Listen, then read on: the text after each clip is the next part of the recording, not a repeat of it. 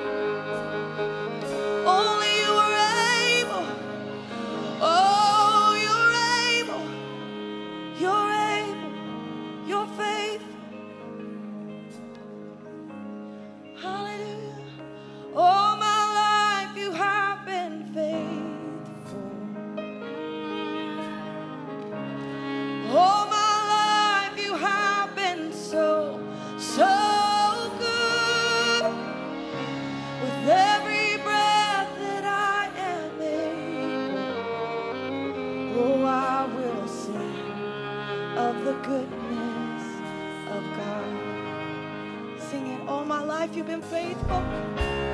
All my life you have been faithful. All my life you have been so, so good. With every breath that I am able, oh, I will sing of the goodness of God. Will you lift your hands and say, All my life you've been faithful?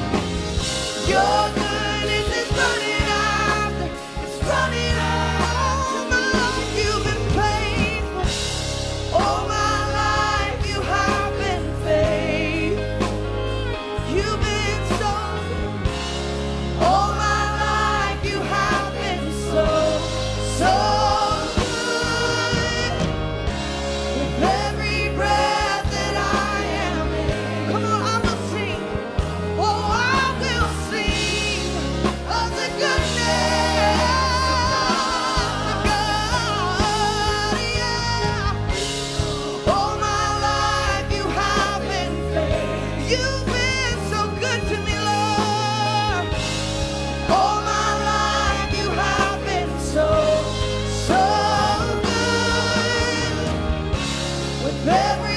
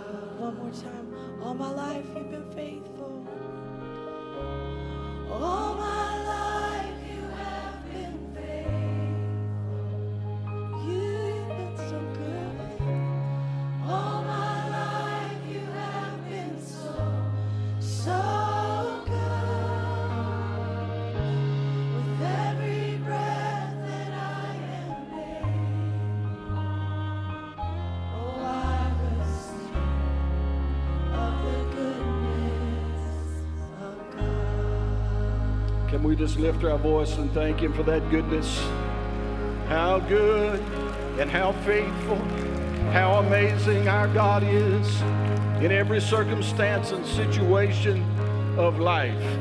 He is good and He is faithful. Amen. What a great job. Come on, can we just, come on. What an amazing job. Always, always. Wow.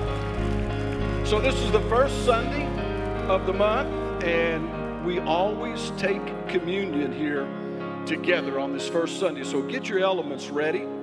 Uh, we don't do this just out of tradition. We believe that there is power released in this. This happens to be Palm Sunday. I'm reminded what Zechariah prophesied. He said, Rejoice, O Jerusalem, for your king is coming. But he's not riding like a normal king. He's lowly on the fold of a donkey. No king ever come into a city like that, but our king did. And our king turned the world upside down in about seven days. The disciples had no idea when they were sitting at that table that the mystery that had been hid in God for ages was getting ready to be revealed in Jesus Christ, his son. You know, he, he took that bread and just like you're holding it in your hand right now. Why don't you just get it, get that out? Just hold that precious, and we're declaring it precious. This bread said he took it, he he broke it, he blessed it, and that's what he does with us, and that's what he does with this bread. And then he said, Take and eat this. This is my body that's broken for you. Through his body, I want you to hear, because I believe God's going to do this right now, what they did not know in a matter of hours, just a matter of hours, that the power of the enemy was going to be broken, death was going to be defeated. Disease was going to be defeated. Are you hearing me? Disease was going to be defeated. Drugs is going to be defeated. Depression's going to be defeated. How many would declare that right now? Whatever that need is. Now, it was going to be to them, but it is. Everybody say, it is. It is to us today. And so, with this bread, Lord, by faith, we receive the promises of our King in Jesus' name. Sanctify it. We receive it. Now, take and eat. Mm. Mm. Well, he didn't stop there. How many is glad? He didn't stop there. He didn't say just my body, but my blood. And he said, This is my blood in the new covenant. The book of Hebrews says that the blood of Jesus was better blood than the blood of Abel. Abel cried out for vengeance. Jesus' blood cried out for forgiveness. I said, Jesus' blood cried out for forgiveness. Forgiveness, forgiveness, forgiveness now and forever through that blood. So, Lord, we lift this cup in sign and symbol of your precious blood, redeemed not by silver and gold, Peter said, but by your precious blood.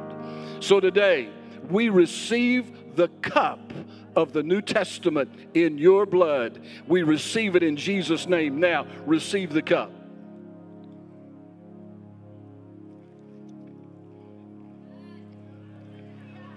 Come on. How many now can say, I receive? I receive the finished work.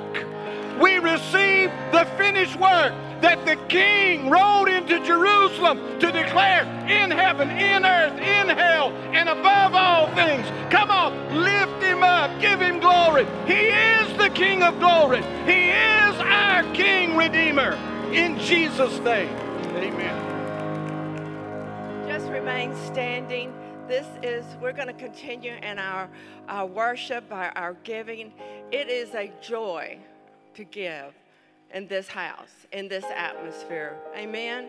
So let's stand. If you're not standing, stand with me and let's believe and declare and decree our offering declaration like we have never done it before. He's here.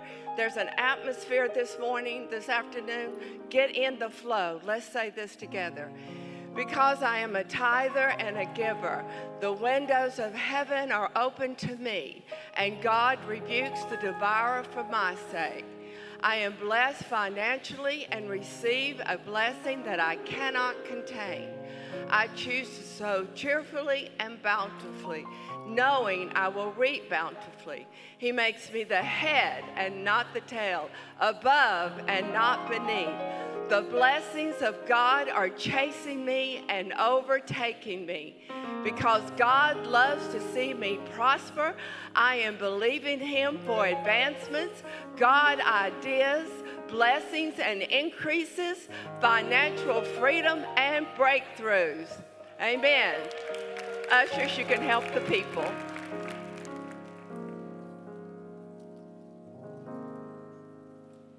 Hello, Regeneration Nashville.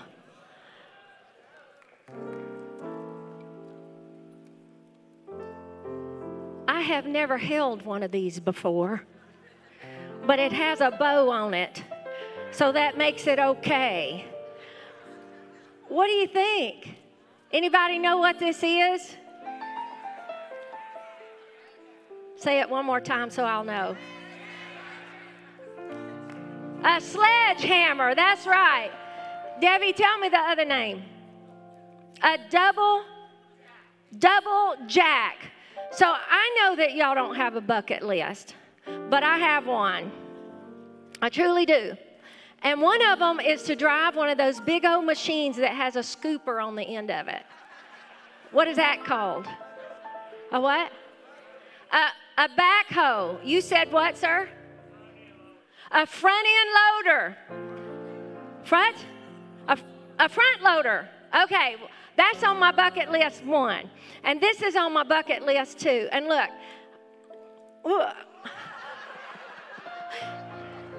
I scared y'all, didn't I? I might have scared myself a little bit too. Uh, but uh, they I think they painted it gold just to match my outfit. I'm not sure. But anyway, the reason that I'm bringing this out here is we are getting really, really close to groundbreaking at our new building. And I'm so excited to invite you to, to the grand opening. So I don't, you know, I don't know if it's a grand opening, the, the grand, grand opening. This is, this is the soft grand opening. But uh, I had invited you September, sorry, I'm in the wrong month. what year is it? April the 11th, the day of closing. But I'm told that it's po- possible that we will not close on April the 11th, which is a Tuesday, which is actually better for you, okay? Because on Sunday, April the 16th, so that's not next Sunday, which is, e- is Easter, but the next Sunday, which is the Sunday after Easter. you'll already be in this area, okay? And so we'll caravan over to the new building. And we're going to invite you into the sanctuary, and we're going to do a fire tunnel in that sanctuary. And we're going to inaugurate that building and I'm going to use this sledgehammer on a wall, and I imagine I could get my husband talked into to using one too. Can you use a sledgehammer? Have you ever used a sledgehammer? Something tells me you have. Here you go, Houston. But anyway, I'm so excited. And so then, after the fire tunnel, then we're going to eat cake. We really are. So I want you to come and, uh, and help us just. Um, you know, there's just something powerful about going into a building and cleansing it and asking for God's presence in that building and safety for all the workers who will begin to build out. And so we're just going to invite the presence of the Lord, and that is the 16th. Now, let's let's go back just a little bit to uh, April the 12th through the 14th. We begin our church-wide fast, and this is a glorious time to push away from the table as a church family and to feast at the table of Jesus Christ together. You know, I was thinking on the way to church this uh, this afternoon that um, when the high priest went into the holiest of holies, he did something significant for the in, entire nation of Israel. He went into the holiest of holies, into the presence of God.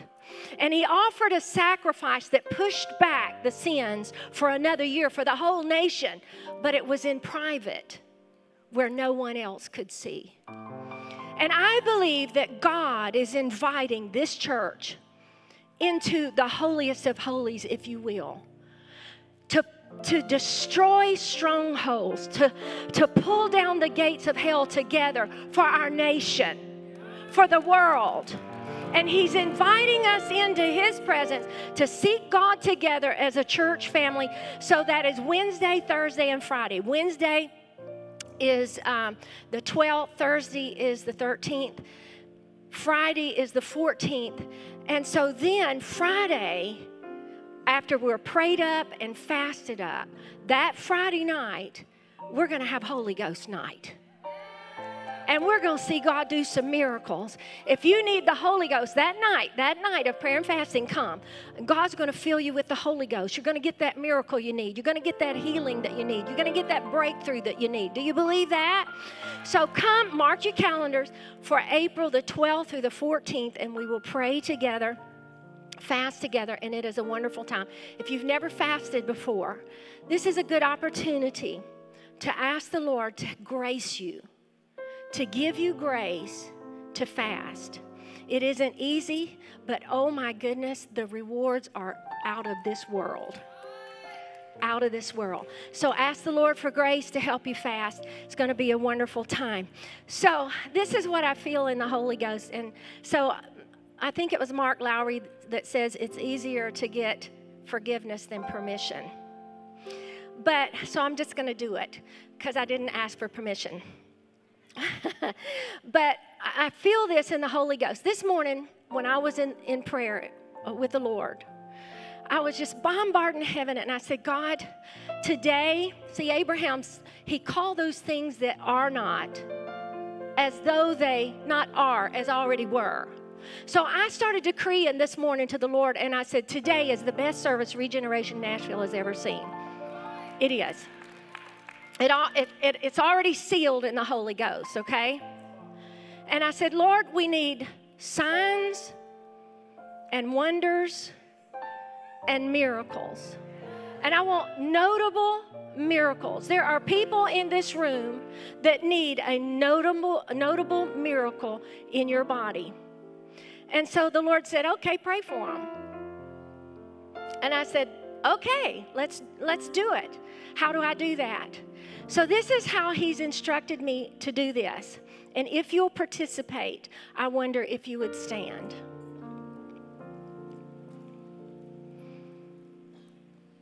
If you need a miracle, a healing in your body, and, and this is what else I feel I feel like back pain, neck pain, and shoulder pain is one of the things that God is going to destroy joint pain of any kind today.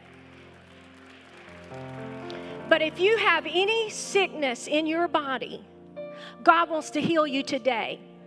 Today is the day of salvation. I praise God for Holy Ghost night on the 14th, but how many of you know the Holy Ghost is in this place right now? Wonder working power in the blood.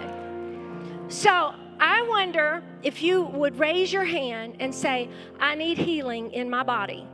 Somebody, if you need healing in your body, all right, now I've got prayer partners in this room. and, and people in this church that know how to touch God. And so I want you to make your way to the people whose hands are raised. Just, just if you will, just work with me. Just, if you will, just get out of your chairs and find the person next to you that has their hand raised that needs a healing in your body. Especially back pain, neck pain, joint pain. But I believe God's going to destroy some masses today. I believe some cancer is going to go. Now, now, before before we start praying, I want you to do this. First of all, I want you to thank God for the stripes of Jesus Christ. I want you to ask God to heal. I still see people with their hand raised and nobody and nobody praying with them. So if your hand, if, please look around, and if there's some, just get out of the aisle, get out of the aisle where you are, and go to someone who has their hand raised. It's going to be worth it. God's fixing to do miracles, okay? And so then I want you to command their body to be healed and rebuke the sickness in their body. If your hand is still raised, that means that you don't have somebody praying with you. If you have somebody praying with you, please lower your hand so that we can see who needs someone praying with you. Up in the balcony, up in the balcony. Would you make your way to these people in the balcony, please? All right, let's pray together. Let's pray together. Father, in the name of Jesus, Lord, we thank you that you have made provision for healing today with the stripes of Jesus. Lord, we thank you for your word that with your stripes we were healed. And so, Father, we declare healing the healing virtue of Jesus Christ to flow through everybody. And now, we rebuke this pain. We rebuke this sickness and we command you in the name of Jesus to go. Come on, church, go in the name of Jesus. We take authority over every sickness, every malady, every infirmity, every disease in Jesus' name in Jesus' name. And now start thanking the Lord. Lord, we thank you for the healing virtue. God, we thank you that you're a present help in time of trouble. We thank you that no weapon formed against your children shall prosper. Lord, we thank you for it in Jesus' name. Well, now why don't you give Jesus Christ the greatest hand clap and praise of the day? Come on, somebody give him a shout of praise. Come on, somebody give him a shout of praise. Give him a shout of praise. Hallelujah! Come on, hallelujah! Hallelujah! Hallelujah! Now, did not the Lord say that He would use us to heal the nations? So, from your vantage point where you are, I want you to stretch your hand toward a camera. And to our online family that need healing in your body, we send the virtue of Jesus to you. And Lord, we ask you to heal every person. If you're watching online, put your hand on your body and we pray and we intercede and we ask Jesus right now to enter that room, to saturate your body with the healing virtue of Jesus Christ. We call it done. We bind every demonic stronghold that's come against you. It is destroyed in Jesus' name. In Jesus' name. Come on, church. In Jesus' name, it's done. Do you believe the Lord today? Now, this is the last thing. If you will, just stay, just stay standing for a moment. This week, this Monday, our staff was in staff meeting. Pastor Harry and San were teaching us a Bible study there. And breaking news came to all of our phones and computers that there had been a shooting in a Christian school here in Nashville, Tennessee. And the hearts of our city are broken because innocent children. Do you remember that three weeks ago, Pastor Kent preached on the Alpha generation? And do you remember that last week we got a ruling for the Alpha generation? And this week, the enemy has come against the alpha generation. Let me tell you something. The devil is after our seed, but let me tell you something else. Greater is he that is in us than he that is in the world. You can talk all you want to about how bad the devil is, but I'm not impressed. I am not impressed by the devil's tactics.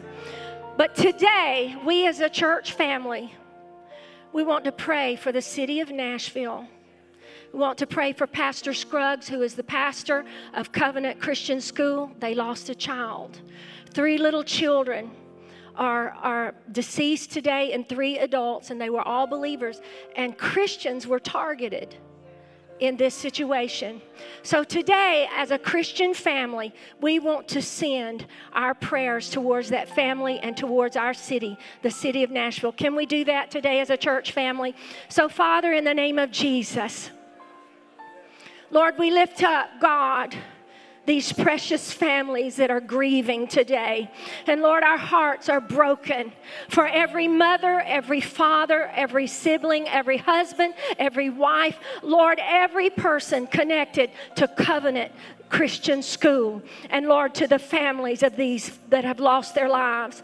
And Father, we ask you that the Holy Spirit, God, would undergird these families. Lord, wrap your arms around these families and let them feel the presence of your spirit today. Lord, I pray that you would gather these families, God, in this city under your wings and cover us, God, with your feathers, Lord. God, as a mother hen, God would gather her chicks, oh God.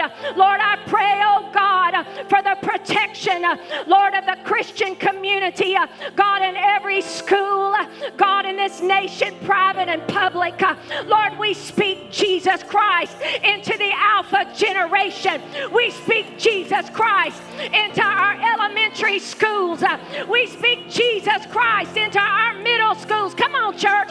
We speak Jesus Christ into our high schools and our universities. We speak Jesus Christ into the darkness, into the atmosphere. And we say, Satan, the Lord rebuke you in Jesus' name. Come on, church, in Jesus' name. Just speak Jesus. Just speak Jesus. Come on, Jesus. Jesus. Hallelujah to God. Give Jesus a hand clap of praise.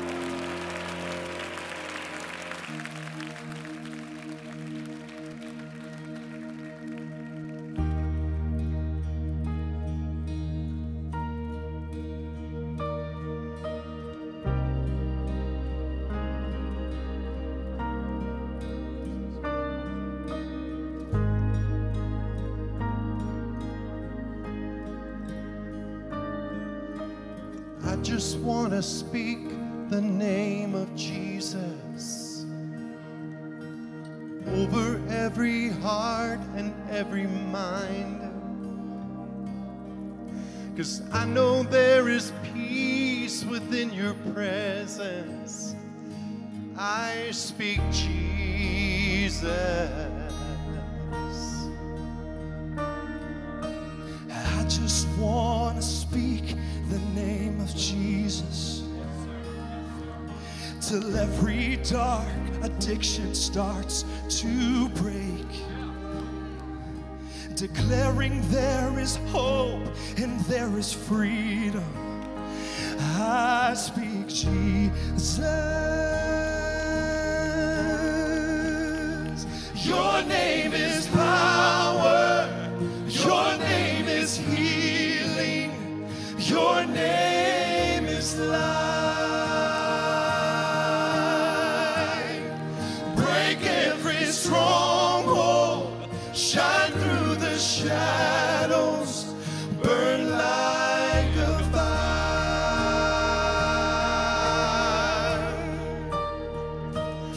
I just want to speak the name of Jesus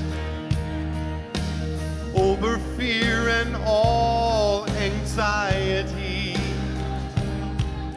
To every soul held captive by depression, I speak Jesus.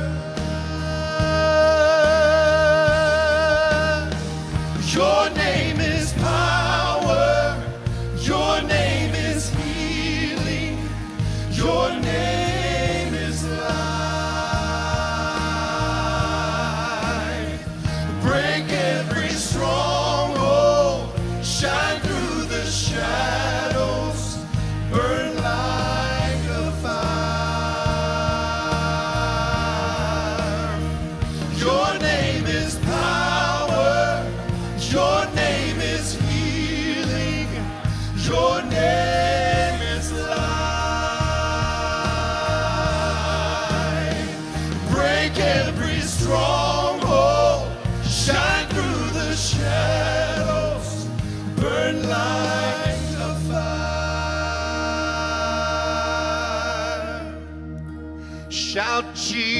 from the mountains.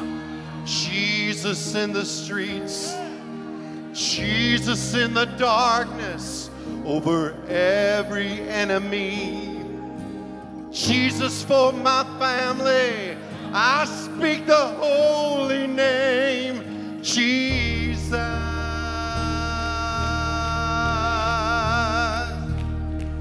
Shout Jesus from the mountains, Jesus in the streets, Jesus in the darkness over every enemy.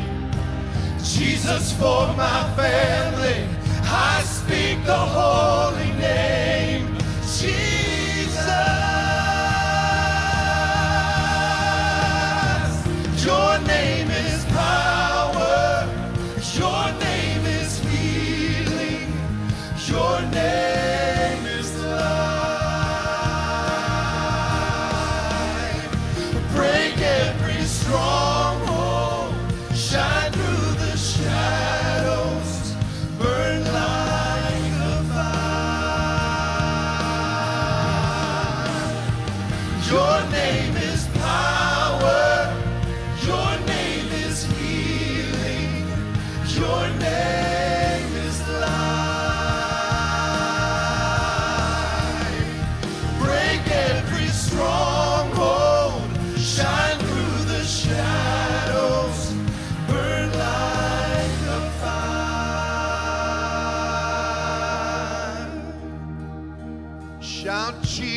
from the mountains, Jesus in the streets, Jesus in the darkness over every enemy. Jesus for my family, I speak the holy name, Jesus.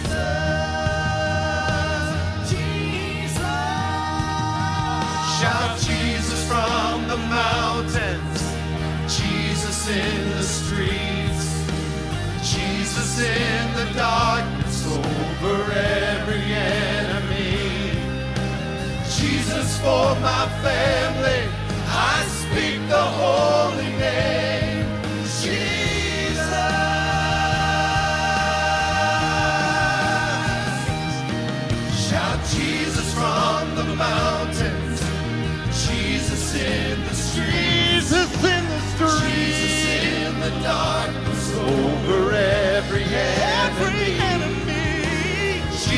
for my family,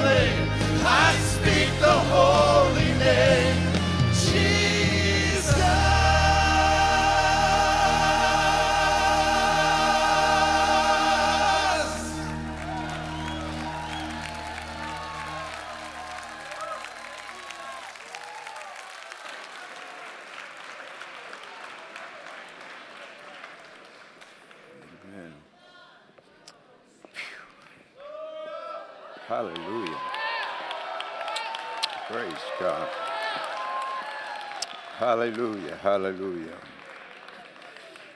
Oh my, how can you deny the Lord after that? Fantastic anointing of the Lord.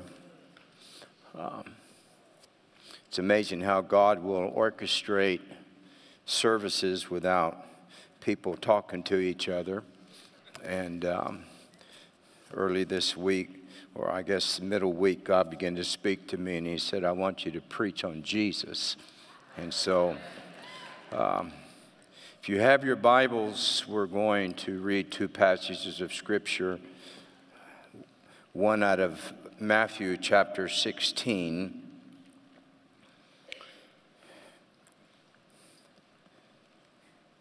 And uh, the other one is out of the New Living Translation. You won't be turning there, I'll read it to you. But um,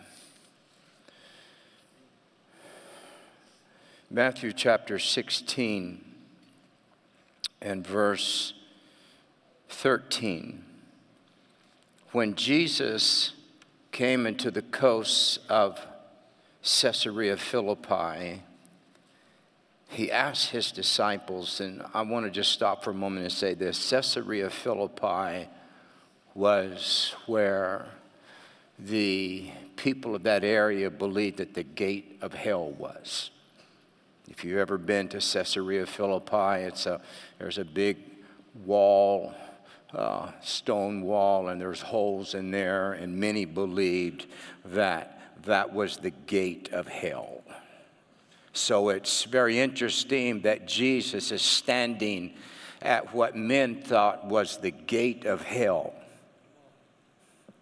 And he makes this statement Whom do men say that I, the Son of Man, am?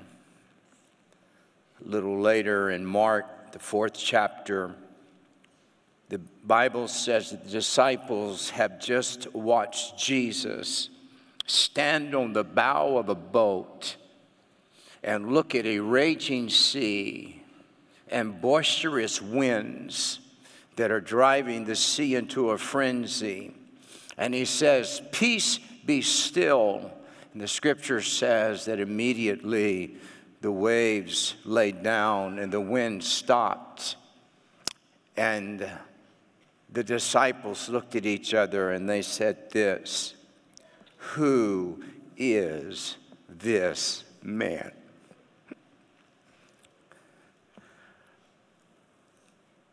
Never in the history of mankind has the origin or the identity of one man been debated more than Jesus. And that raging debate is increasing in this hour.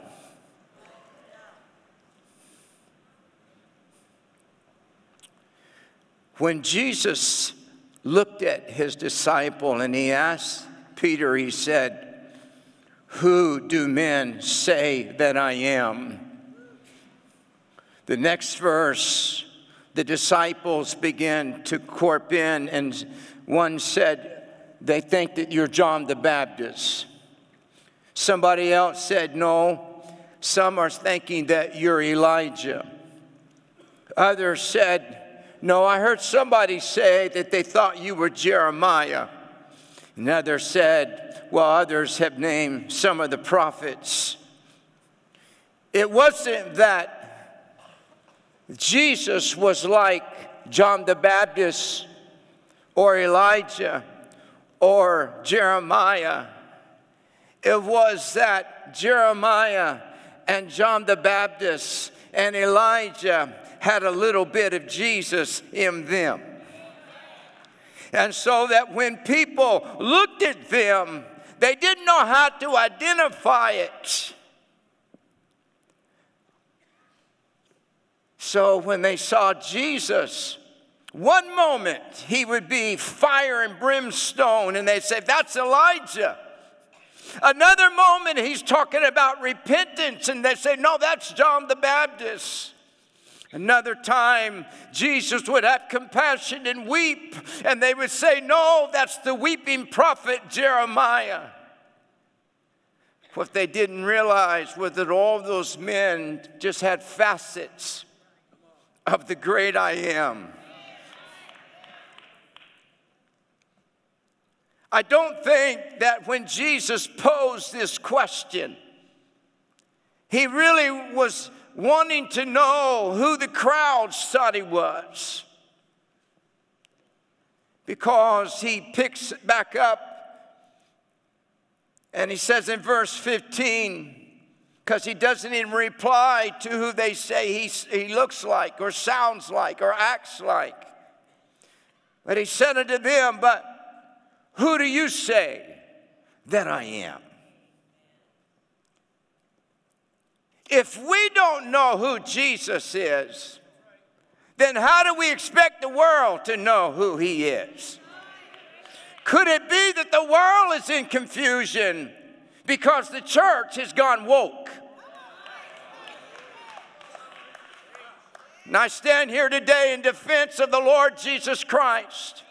And I declare that as long as I breathe in Pastor Regeneration Nashville, we will never step outside of the scriptures. I still believe that humanity is looking for somebody and some church that has enough gut to stand up and buck the tide and say that's not in the Bible, it's wrong. You and I, hallelujah, are here foremost. If we don't believe in the word of the Lord, if we don't believe in Jesus, Jesus Christ, how are we going to get the world to embrace the God that we don't know who He is? So Jesus looked at him. He said, Guys, he said, What I'm really concerned about is do you know who I am?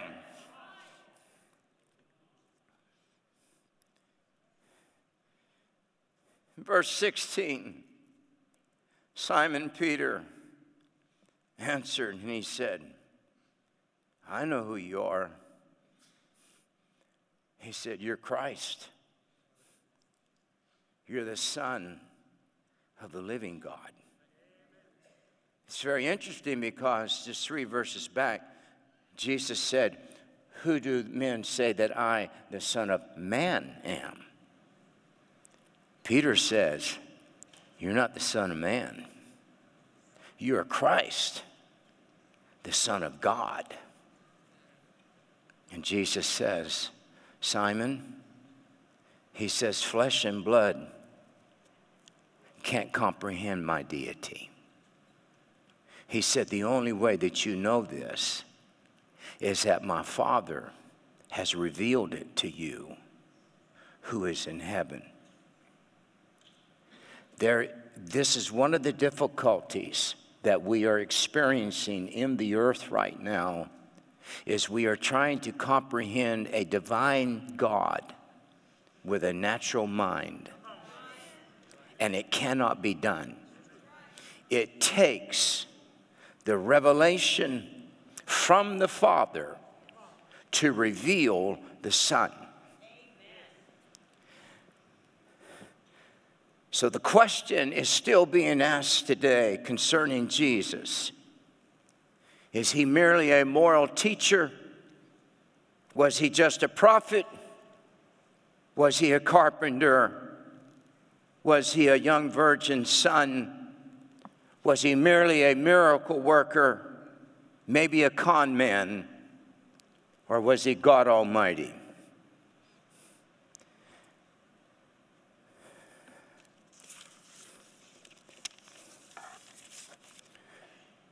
C.S. Lewis said this A man who was merely a man and said the sort of things that Jesus said would not be a great moral teacher. He would either be a lunatic on a level with a man who says he's a poached egg, which in our hour would say he's confused as who he is, he's trapped in a man's body or a woman's body or else he would be the devil of hell. You make the choice. Either this man was and is the Son of God, or else he's a madman or something worse. You can shut him up for a fool, you can spit at him and kill him as a demon, or you can fall at his feet and call him Lord and God. But let us never come to any patronizing nonsense about him just being a great human teacher. He has not left that open to us, and he never intended to.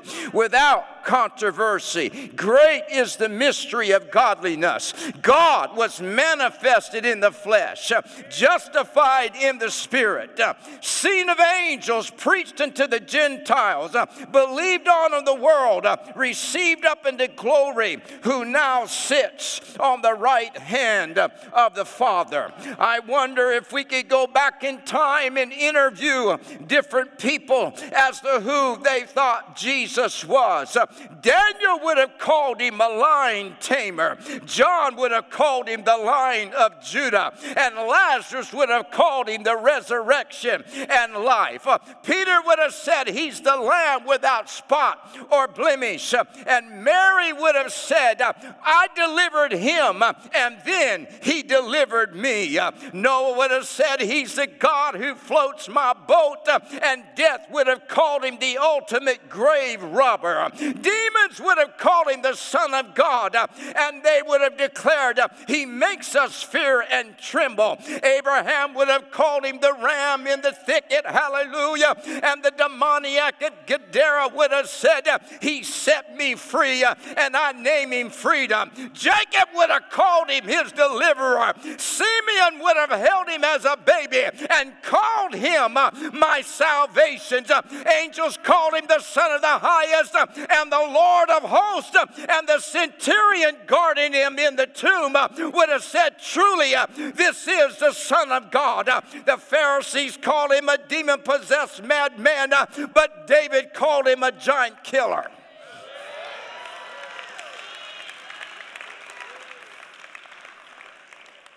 You could ask Judas in his day, Who's Jesus? He'd have called him a bank. Pilate would have called him King of the Jews. Pilate's wife called him a nightmare. Herod said he's a threat to my throne. And atheists just say he's a myth made up by the church. The Muslims call him a prophet, and the Hindus call him a holy man, and the Buddhists just call him an enlightened man. But Buddha never claimed to be God. Moses never claimed to be Jehovah. Muhammad never claimed to be Allah. Yet Jesus Christ claims to be the true and living God. Buddha simply said, I'm a teacher in search of the truth. Jesus said, I am the truth. Confucius said, I never claimed to be holy, but Jesus said, Who can convict me of sin? Muhammad said, Unless God throws back his cloak of mercy over me, I have no hope. Jesus said, Unless you believe in me, you will die in your sins. Socrates taught for 40 years, Plato for 50, Aristotle for 40, and Jesus for only three. Yet the influence of Christ's three year ministry infinitely transcends the impact of a combined 130 30 years of teaching from men whom man calls the greatest theological teachers uh, of our day. And yet, Jesus, hallelujah, is still alive and well. The only hope the United States of America and every nation in this earth has uh, is if we go back to our knees uh, and go back to the cross and go back, hallelujah, and embrace that Jesus Christ is not a good man. He's not a moral teacher, but he is Almighty God that came down into the world robed in flesh, rose the third day, went back up into glory, sits at the right hand of the Father, commands all powers and demons, and in him dwells the fullness of the Godhead. There's none beside him, there's none under him, there's none above him. He's the Alpha and the Omega, the beginning and the end, and He is the end of all things.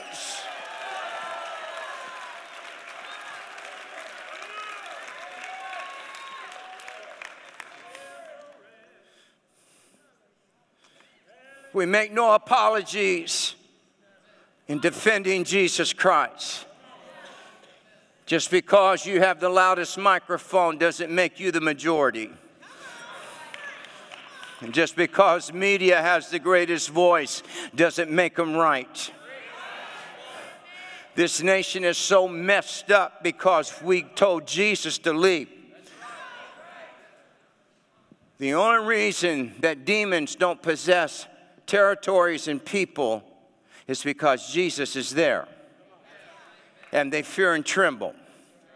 When you tell him to leave, the first thing that happens is demons recognize open territory. We won't have any conf- uh, confrontation. And so they go in and they take possession. People only get pitiful when consequences come. We are a nation now that is reaping the consequences of the last 20 some years because we told Jesus to leave our schools, and I stand in defense of the gospel of Jesus Christ. We have too many so called spirit filled churches that are more concerned about keeping 5,000 people in your building than you are allowing your service to go over a little bit because the Holy Ghost wants to show up and meet the needs in the house. Better to have 2,000 and be able to go as long as you want to go than to have 15,000 and at the end of the day, God couldn't do anything uh, because we were too busy trying to complete our programs uh, and keep our offerings up where they ought to be. Uh, if I be lifted up, I will draw all men unto me. You somewhere got to make a place for the Lord Jesus Christ. And when you make room for God, God will make room for you.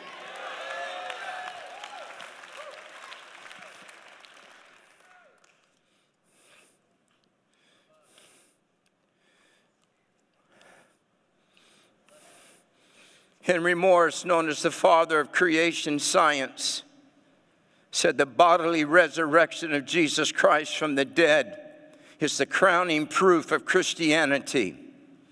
If resurrection did not take place, then Christianity is a false religion. If it did take place, then Christ is God and the Christian faith is absolute truth. The author of Ben Hur, one of the greatest Christian novels, General Lee Wallace, said after six years given to the impartial investigation of Christianity as to its truth or falsity, I have come to the deliberate conclusion that Jesus Christ was the Messiah of the Jews, the Savior of the world, my own personal Redeemer. He was a General Lee Wallace said this I was a one time atheist, military general, and literary genius, along with Robert Ingersoll, agreed together that they would write a book that will forever destroy the myth of Christianity. Mr. Wallace studied for two years in the leading libraries of Europe and America for information to destroy Christianity. While writing the second chapter of his book, he suddenly found himself on his knees crying crying out, My Lord and my God. The evidence was overwhelmingly conclusive that Jesus is alive and well and that he rules and he reigns.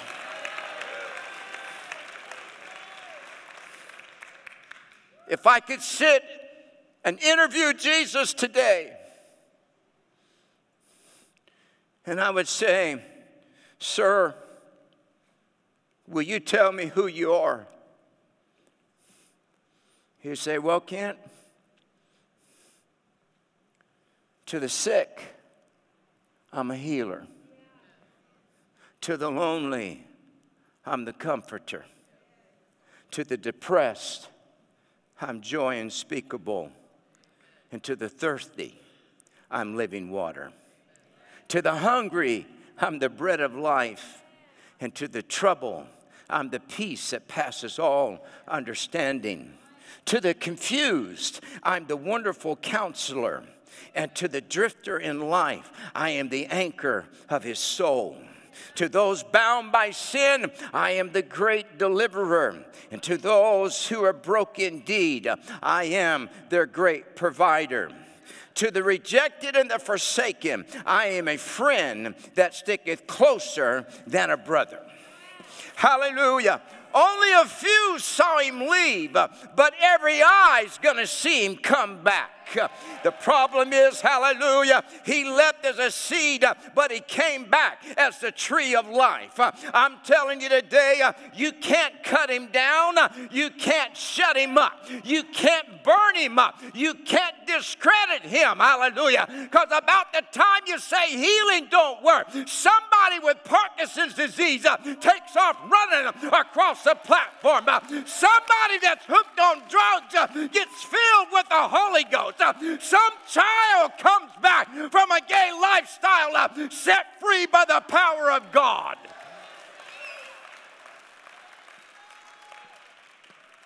The world has not had anybody have the guts to stand up and contradict them and tell them, we don't buy into your rhetoric. We don't acquiesce to your laws that you passed against this book.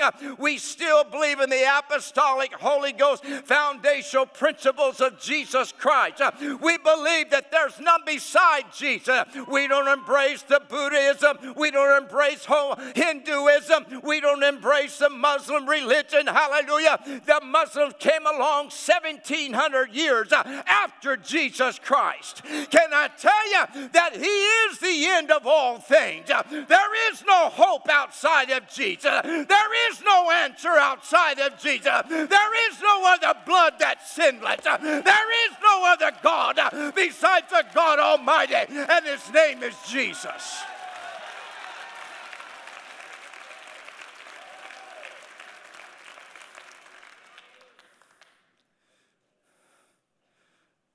Here's a man who was born in an obscure village, child of a peasant woman. He worked in a carpenter's shop until he was 30, and then for three years he was an itinerant preacher. He never wrote a book, he never held an office, he never owned a home, he never had a family, he never went to college. He never put his foot inside a big city.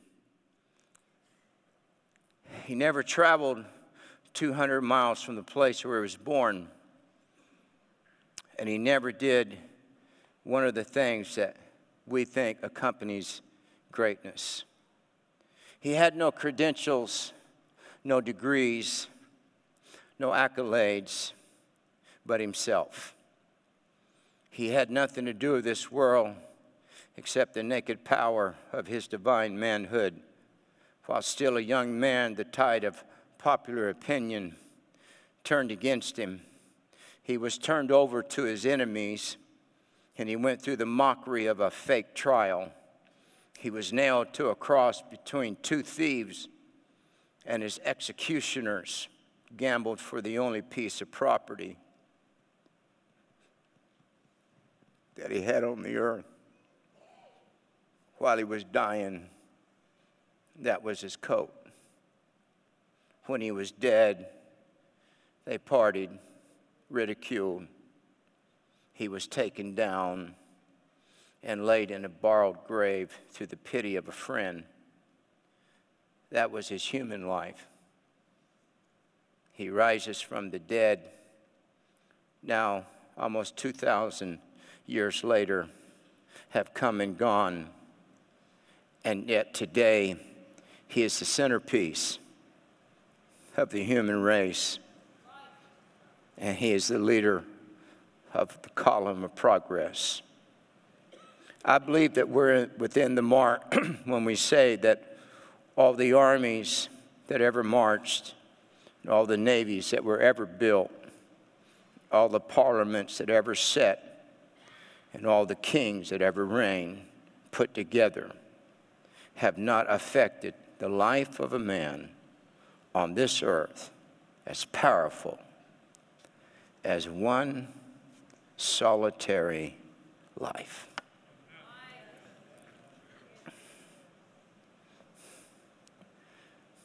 People say all kinds of things about Jesus. He was rich, he was poor, he was black, he was white. He was God, not God. He was a liar who told the truth, born of a virgin who was tramp. He rose from the dead or else escaped death to shack up with his girlfriend. Even within Christianity, there's some goofy trend that recasts Jesus and his faith. Apparently, in this time, some kind of new Christianity has emerged. But God's fixing to set things straight.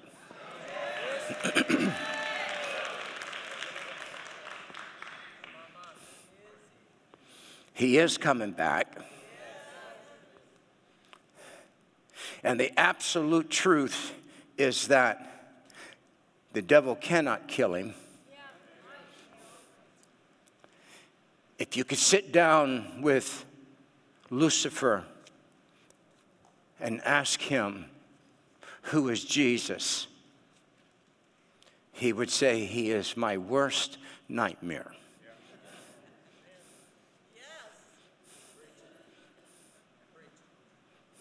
If you could ask demons, Who is Jesus? They would say, Every time we hear his name, we tremble. And he constantly keeps us on the move. Hallelujah. The earth is the Lord's and the fullness thereof.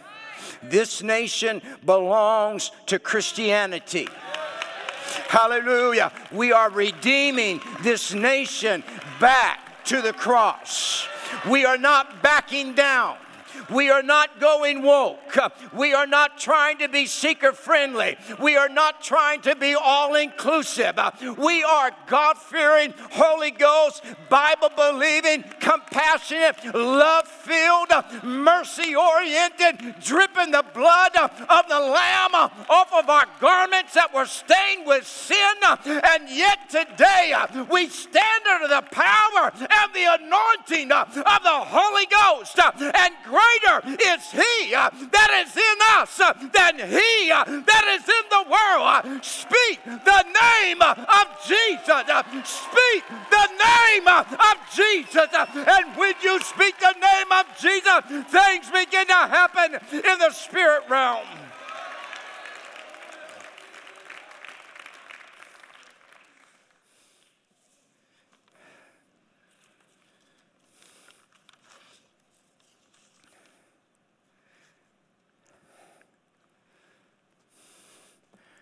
With Jesus. Obviously, hell is afraid of him. I would like to ask those who have outlawed this book for our children in schools if you don't believe in Jesus and you think it's a novel, what's the problem?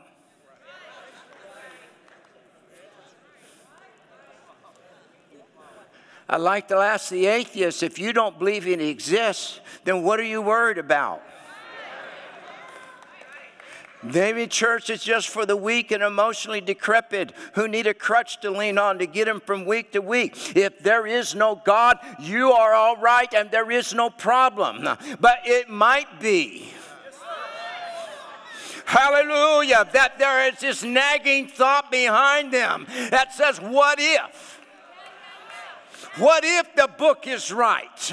What if that in the last days the glory of the latter house will be greater than that of the former? What if, hallelujah, if strongholds are, are going to come down uh, under the nail scarred feet uh, of the Lamb slain before the foundation of the world? What if, hallelujah, the devil loses uh, and the Antichrist is cast into the lake of fire? What if death gets triumphed over and hell is defeated by the power of God.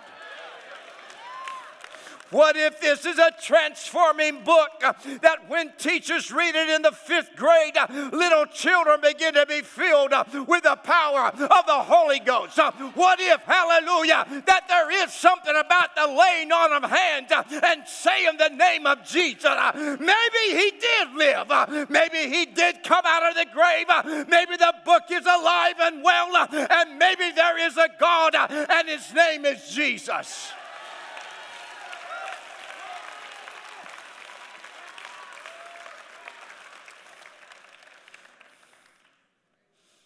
I don't see him outlawing a lot of other books.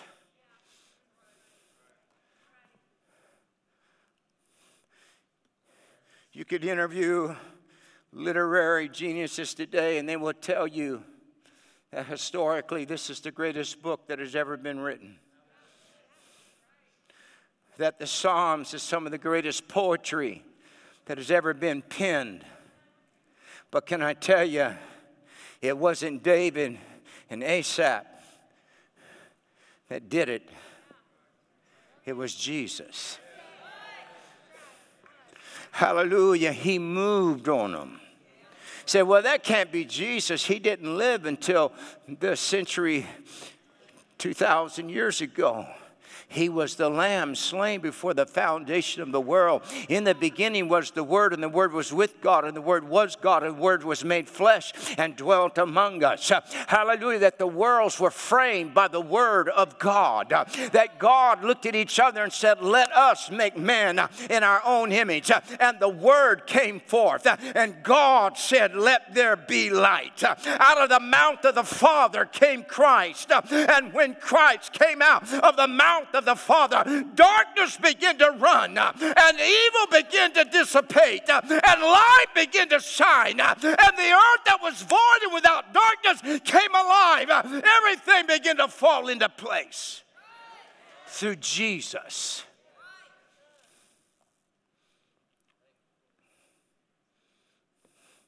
Some of the atheists down through time, this has been historically documented would cry out as they died on their deathbed Oh, may God have mercy on me. What have I done? What have I done? Or I feel the fires of hell flicking at me, and there is no hope. The very fact that you and I get older and we die says that there is another life coming.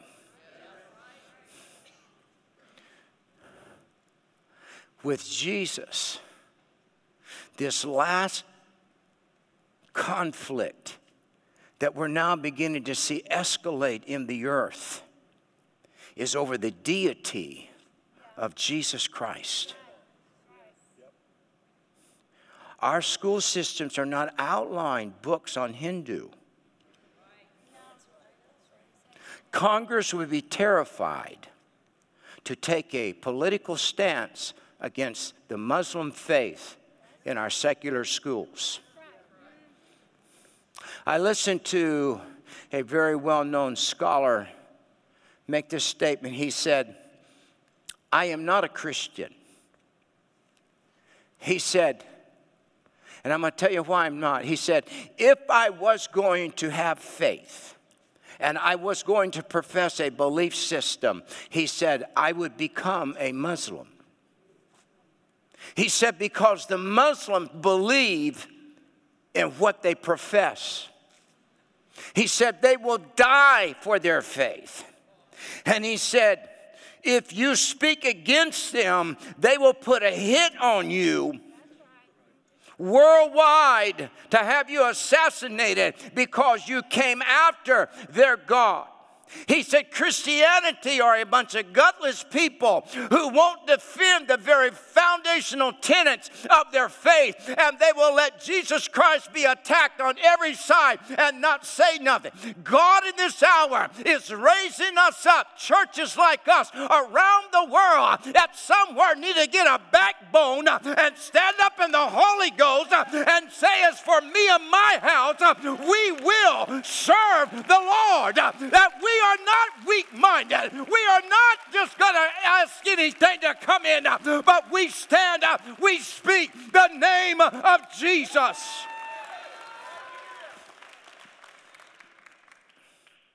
I wrote this a while back on Jesus.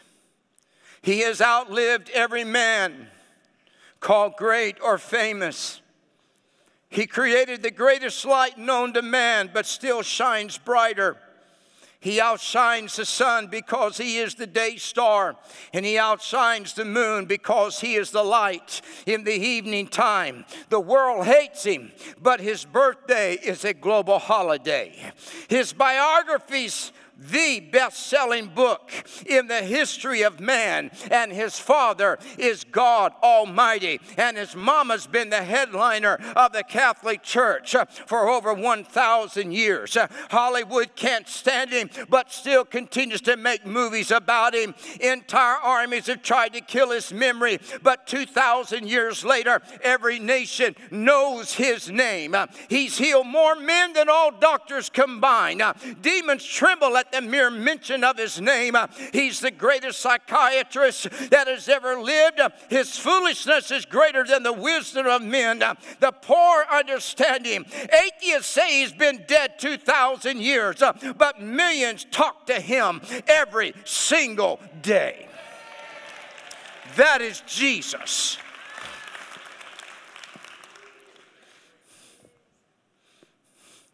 If we want peace, then we got to bring the Prince of Peace back in.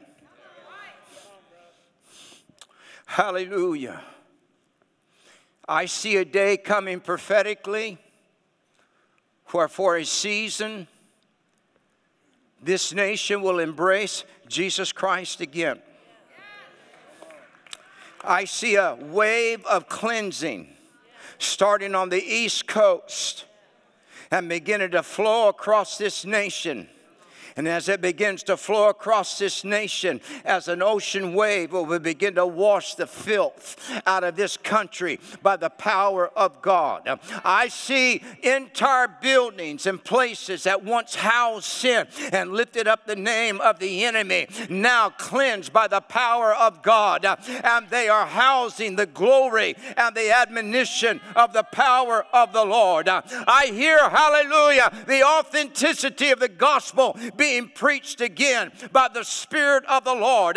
I see God shutting the mouth of old wineskins and men and women that won't stand in compromise, and God is replacing them with voices, hallelujah, of power and authority in the Holy Ghost. I see the Bible being preached, confirmed with signs and wonders following by the power of the Lord. Get ready, I see the days coming that our children will come out of our Sunday school rooms and dance across the front of this church under the power of the Lord.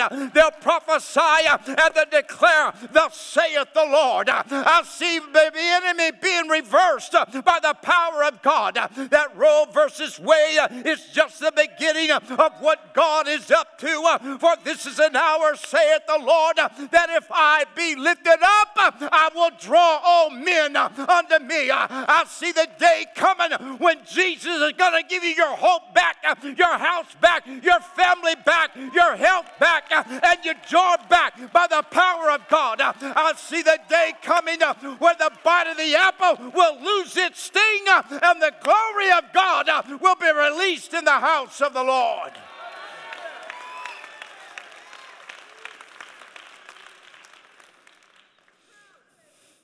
If you could ask Isaiah, who never met Jesus, who is he?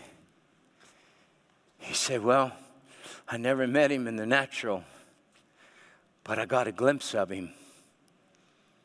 And I saw him, and he was high and lifted up. And his train filled the temple. Hallelujah. And his glory filled it up. And that day when Jesus descended into the lower parts of hell, and those Old Testament saints that wrote about him, and David, and Jeremiah, and Ezekiel, and Isaiah, hallelujah, the prophets and the minor prophets, that had glimpses of his nature and of his facets. And they would sit down there and they would talk about what they wrote and they would talk about, do you think it's going to come soon? And they would talk about their prophecies because some of them now, it's been a thousand years and still what they have prophesied has not yet come to pass. And they're wondering, did we miss it? Is he really going to come until that day? Hallelujah. In the darkest time of mankind, in the darkest moment where it looked like he was dead and in a grave, uh, just like it is right now in the United States of America. We have buried him in a tomb. But can I tell you, Sunday's coming and there's resurrection by the Spirit of the Lord. And oh, one day, hallelujah, Jesus resurrected comes down into hell, looks at them, and they said, That's who I saw. That's him. That's him. That's him. And Jesus began to say, Come on, let's go home. I'm telling you that Jesus saith the Lord, is getting ready to invade the very pits of hell uh, in this nation. Uh, and he's going to loose the bruised, uh, the broken, the poor, the blind, and the captive by the power of God. And the glory of the Lord will be released because we lift up the name of Jesus.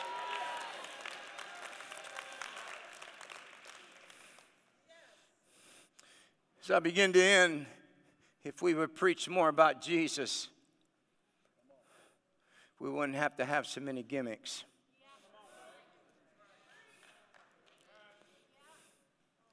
Hallelujah. Today I invite the Lord Jesus Christ to take the reins of this church. Lord, take the reins of this church. Hallelujah. God, take the reins of this church. And oh, God, let us be a channel. I listen as Harry is such a, a gift to this church, he and his wife. We talked about our, Jesus coming in on Palm Sunday, lowly, riding on a donkey's coat. And people begin to throw down, you know, palm leaves and coats and things and begin to cry, Hosanna in the highest. And I thought it was so interesting that a donkey coat had never been broken. No man could sit on him. In the natural, if you'd have sat on that thing, it'd have bucked. It would have not allowed.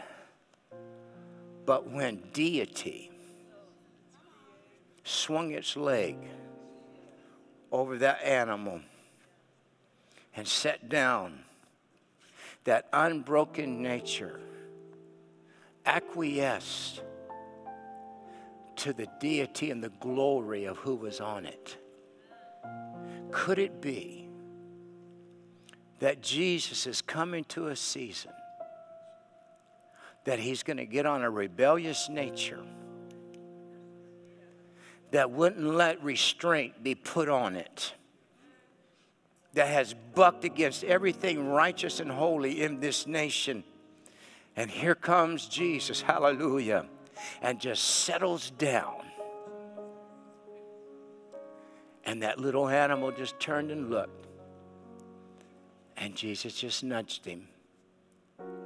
And what man could never break began to usher in the presence of God because Jesus was sitting on him. I'm telling you, by the Spirit of the Lord, we're coming into such simplistic.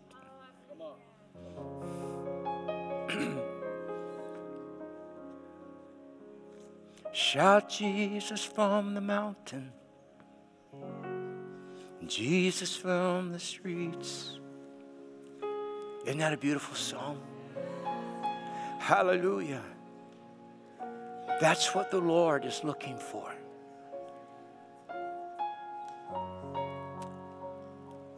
I thank God for all the blessing that He's given me.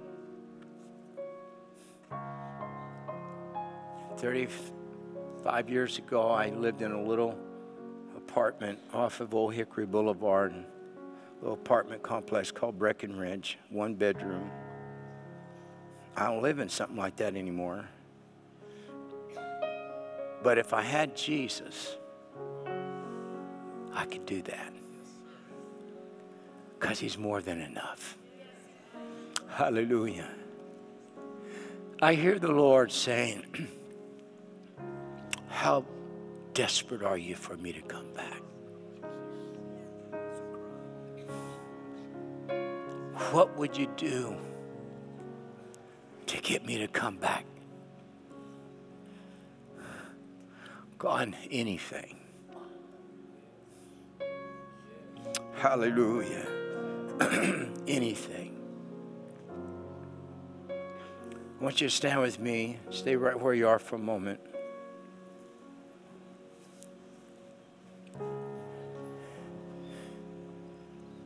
If you are in this building today or you're under the sound of my voice somewhere around the world and you've never said yes to Jesus, or you and Jesus aren't at peace today, and you're ready to tell the Lord, I need thee. Oh, I need thee. I want you to come. If you've never given your heart to Christ, if you're out of step with the Lord, there only might be two today, there might be five, maybe there's no one. If you need to make peace with Jesus, you need to come quickly. Hallelujah. Oh, bless me now, my Savior. Oh, I come to thee. Let's just stay here for a moment. Oh, pass me not, oh, gentle Savior. Hear my humble cry. Thank you, Lord. While on others thou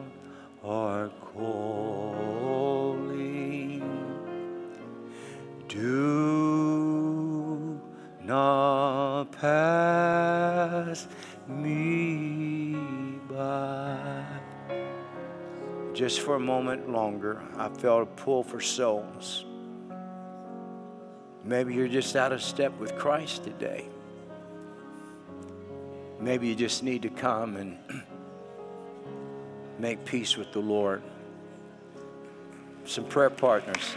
Give me some prayer partners. Some of my intercessors. All of my prayer partners. Come on.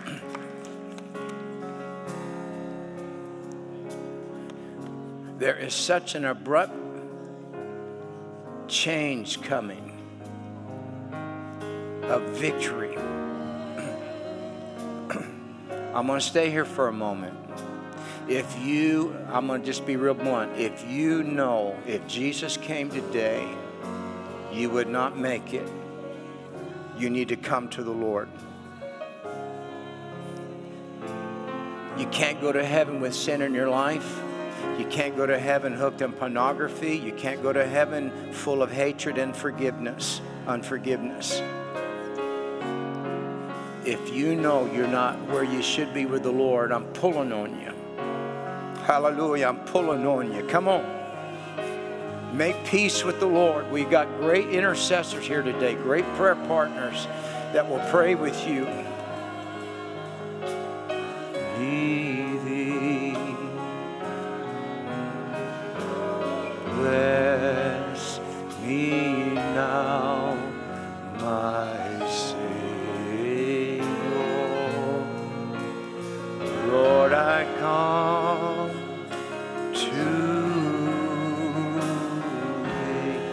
Coming. Hallelujah. Hallelujah. There's different ones coming. Oh, I thank you, Lord. Hallelujah.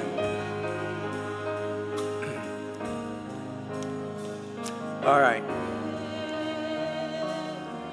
Today, on Palm Sunday, we are bringing Jesus back into this house in an unrestricted way. So I want you to find a place with me in this altar. And we're going to tell the Lord, God, let us be a door that you come through to back into this nation, all across this building, the balconies. Come on, let's fill it up.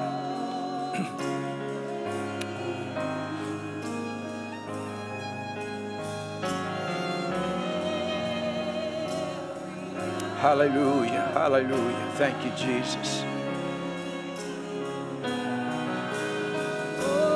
Bless me now, my Savior. Oh, I. You can change it you want. Thank you, Jesus. Just take a moment and court the Lord today. Don't be in a hurry. The presence of Christ is in here. The Lord has waited so long for people that would just say, Lord, come on. Come back home.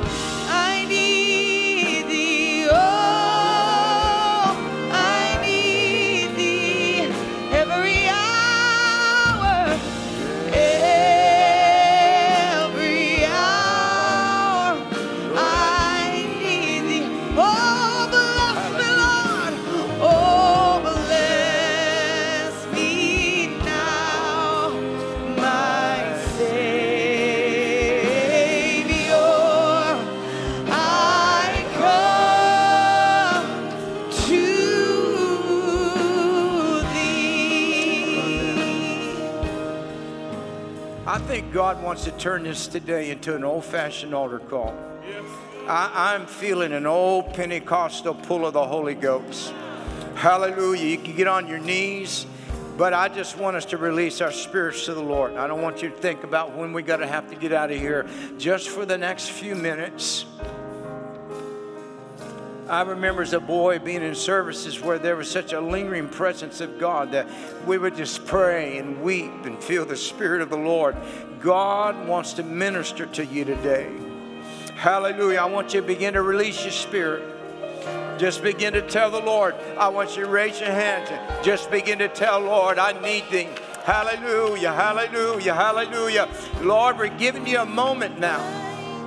Oh, Lord Jesus. God, let the blanket of the Holy Spirit settle down in this building. Lord, more than physical healing, more than financial healing, God. Lord, we're just courting the presence of the Lord.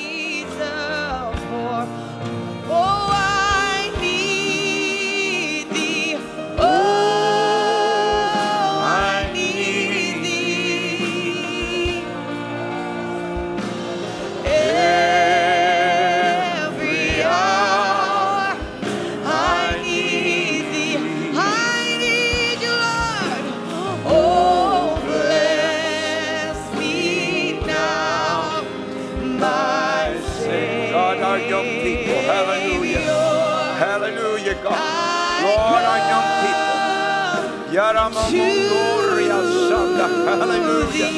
Can you feel it? Hallelujah. Can you feel the Spirit of the Lord? That's God right now. I need thee. Go ahead. Hallelujah. Love on it. Love on the Lord. Oh, there's a blanket of the lingering presence of God.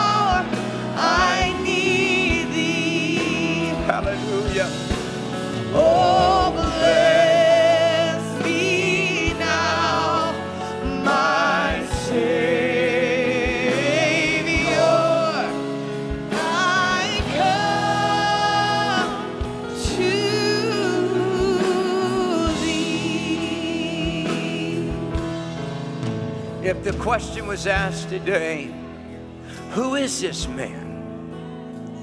This is this man right here. What you're feeling right now, that's who he is. It's just you and Jesus. Hallelujah. My God, I feel the Spirit of the Lord. If you could see Christ right now, he's embracing you. He saw you when he was bleeding on the cross. The old song that says, When he was on the cross, I was on his mind. Hallelujah, hallelujah, hallelujah. May the Spirit of the Lord right now begin to pour into you fresh strength, fresh anointing, fresh direction strength to stand for righteousness. Make confusion be broken off of you. May this dilemma, who's right, be gone. And may God begin to rise up in your spirit. May you say, as Peter, Thou art Christ, my Savior. When Thomas touched him, he said, Oh, my Lord and my God. This right here is what we're coming back to. Need to get used to it. Sometime we're going to have less preaching and more of this right here. Hallelujah. It is in this atmosphere that the Spirit of God gets out of this building and begins to go through the avenues of our society to the streets of Nashville and revival begins to break loose in places that we begin to hear reports about. Did you hear what God did? It's you and I are the key. We have to lift up Jesus. At the end of the day, the only name that matters is Jesus. Hallelujah. Hallelujah, hallelujah, hallelujah.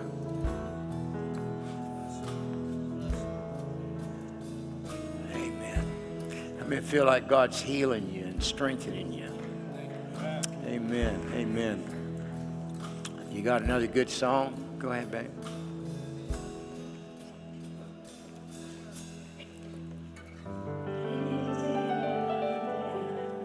But I love you. I want all the singers. Where's higher ground? Where? Come on, come on, praise team. This has become my new theme song. Okay, we're gonna go out shouting, and I'm sure you can't guess what song we fixing to sing. Where's higher ground? Come on, hurry up, y'all. Let, come on, come on, Burton Gar. Come on over here. Come on, Jasmine. Come on. We're gonna shout on the way out. Okay, is that all right? All right. Somebody give me that key. Help me, Burton. Come on. Come on, Sissy.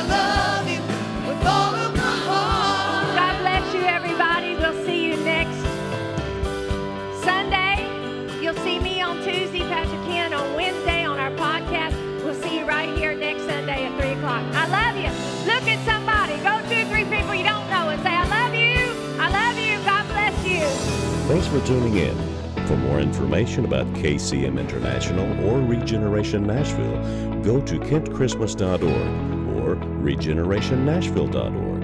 And for the latest updates or videos, follow us on Facebook and subscribe to us on YouTube. God bless you.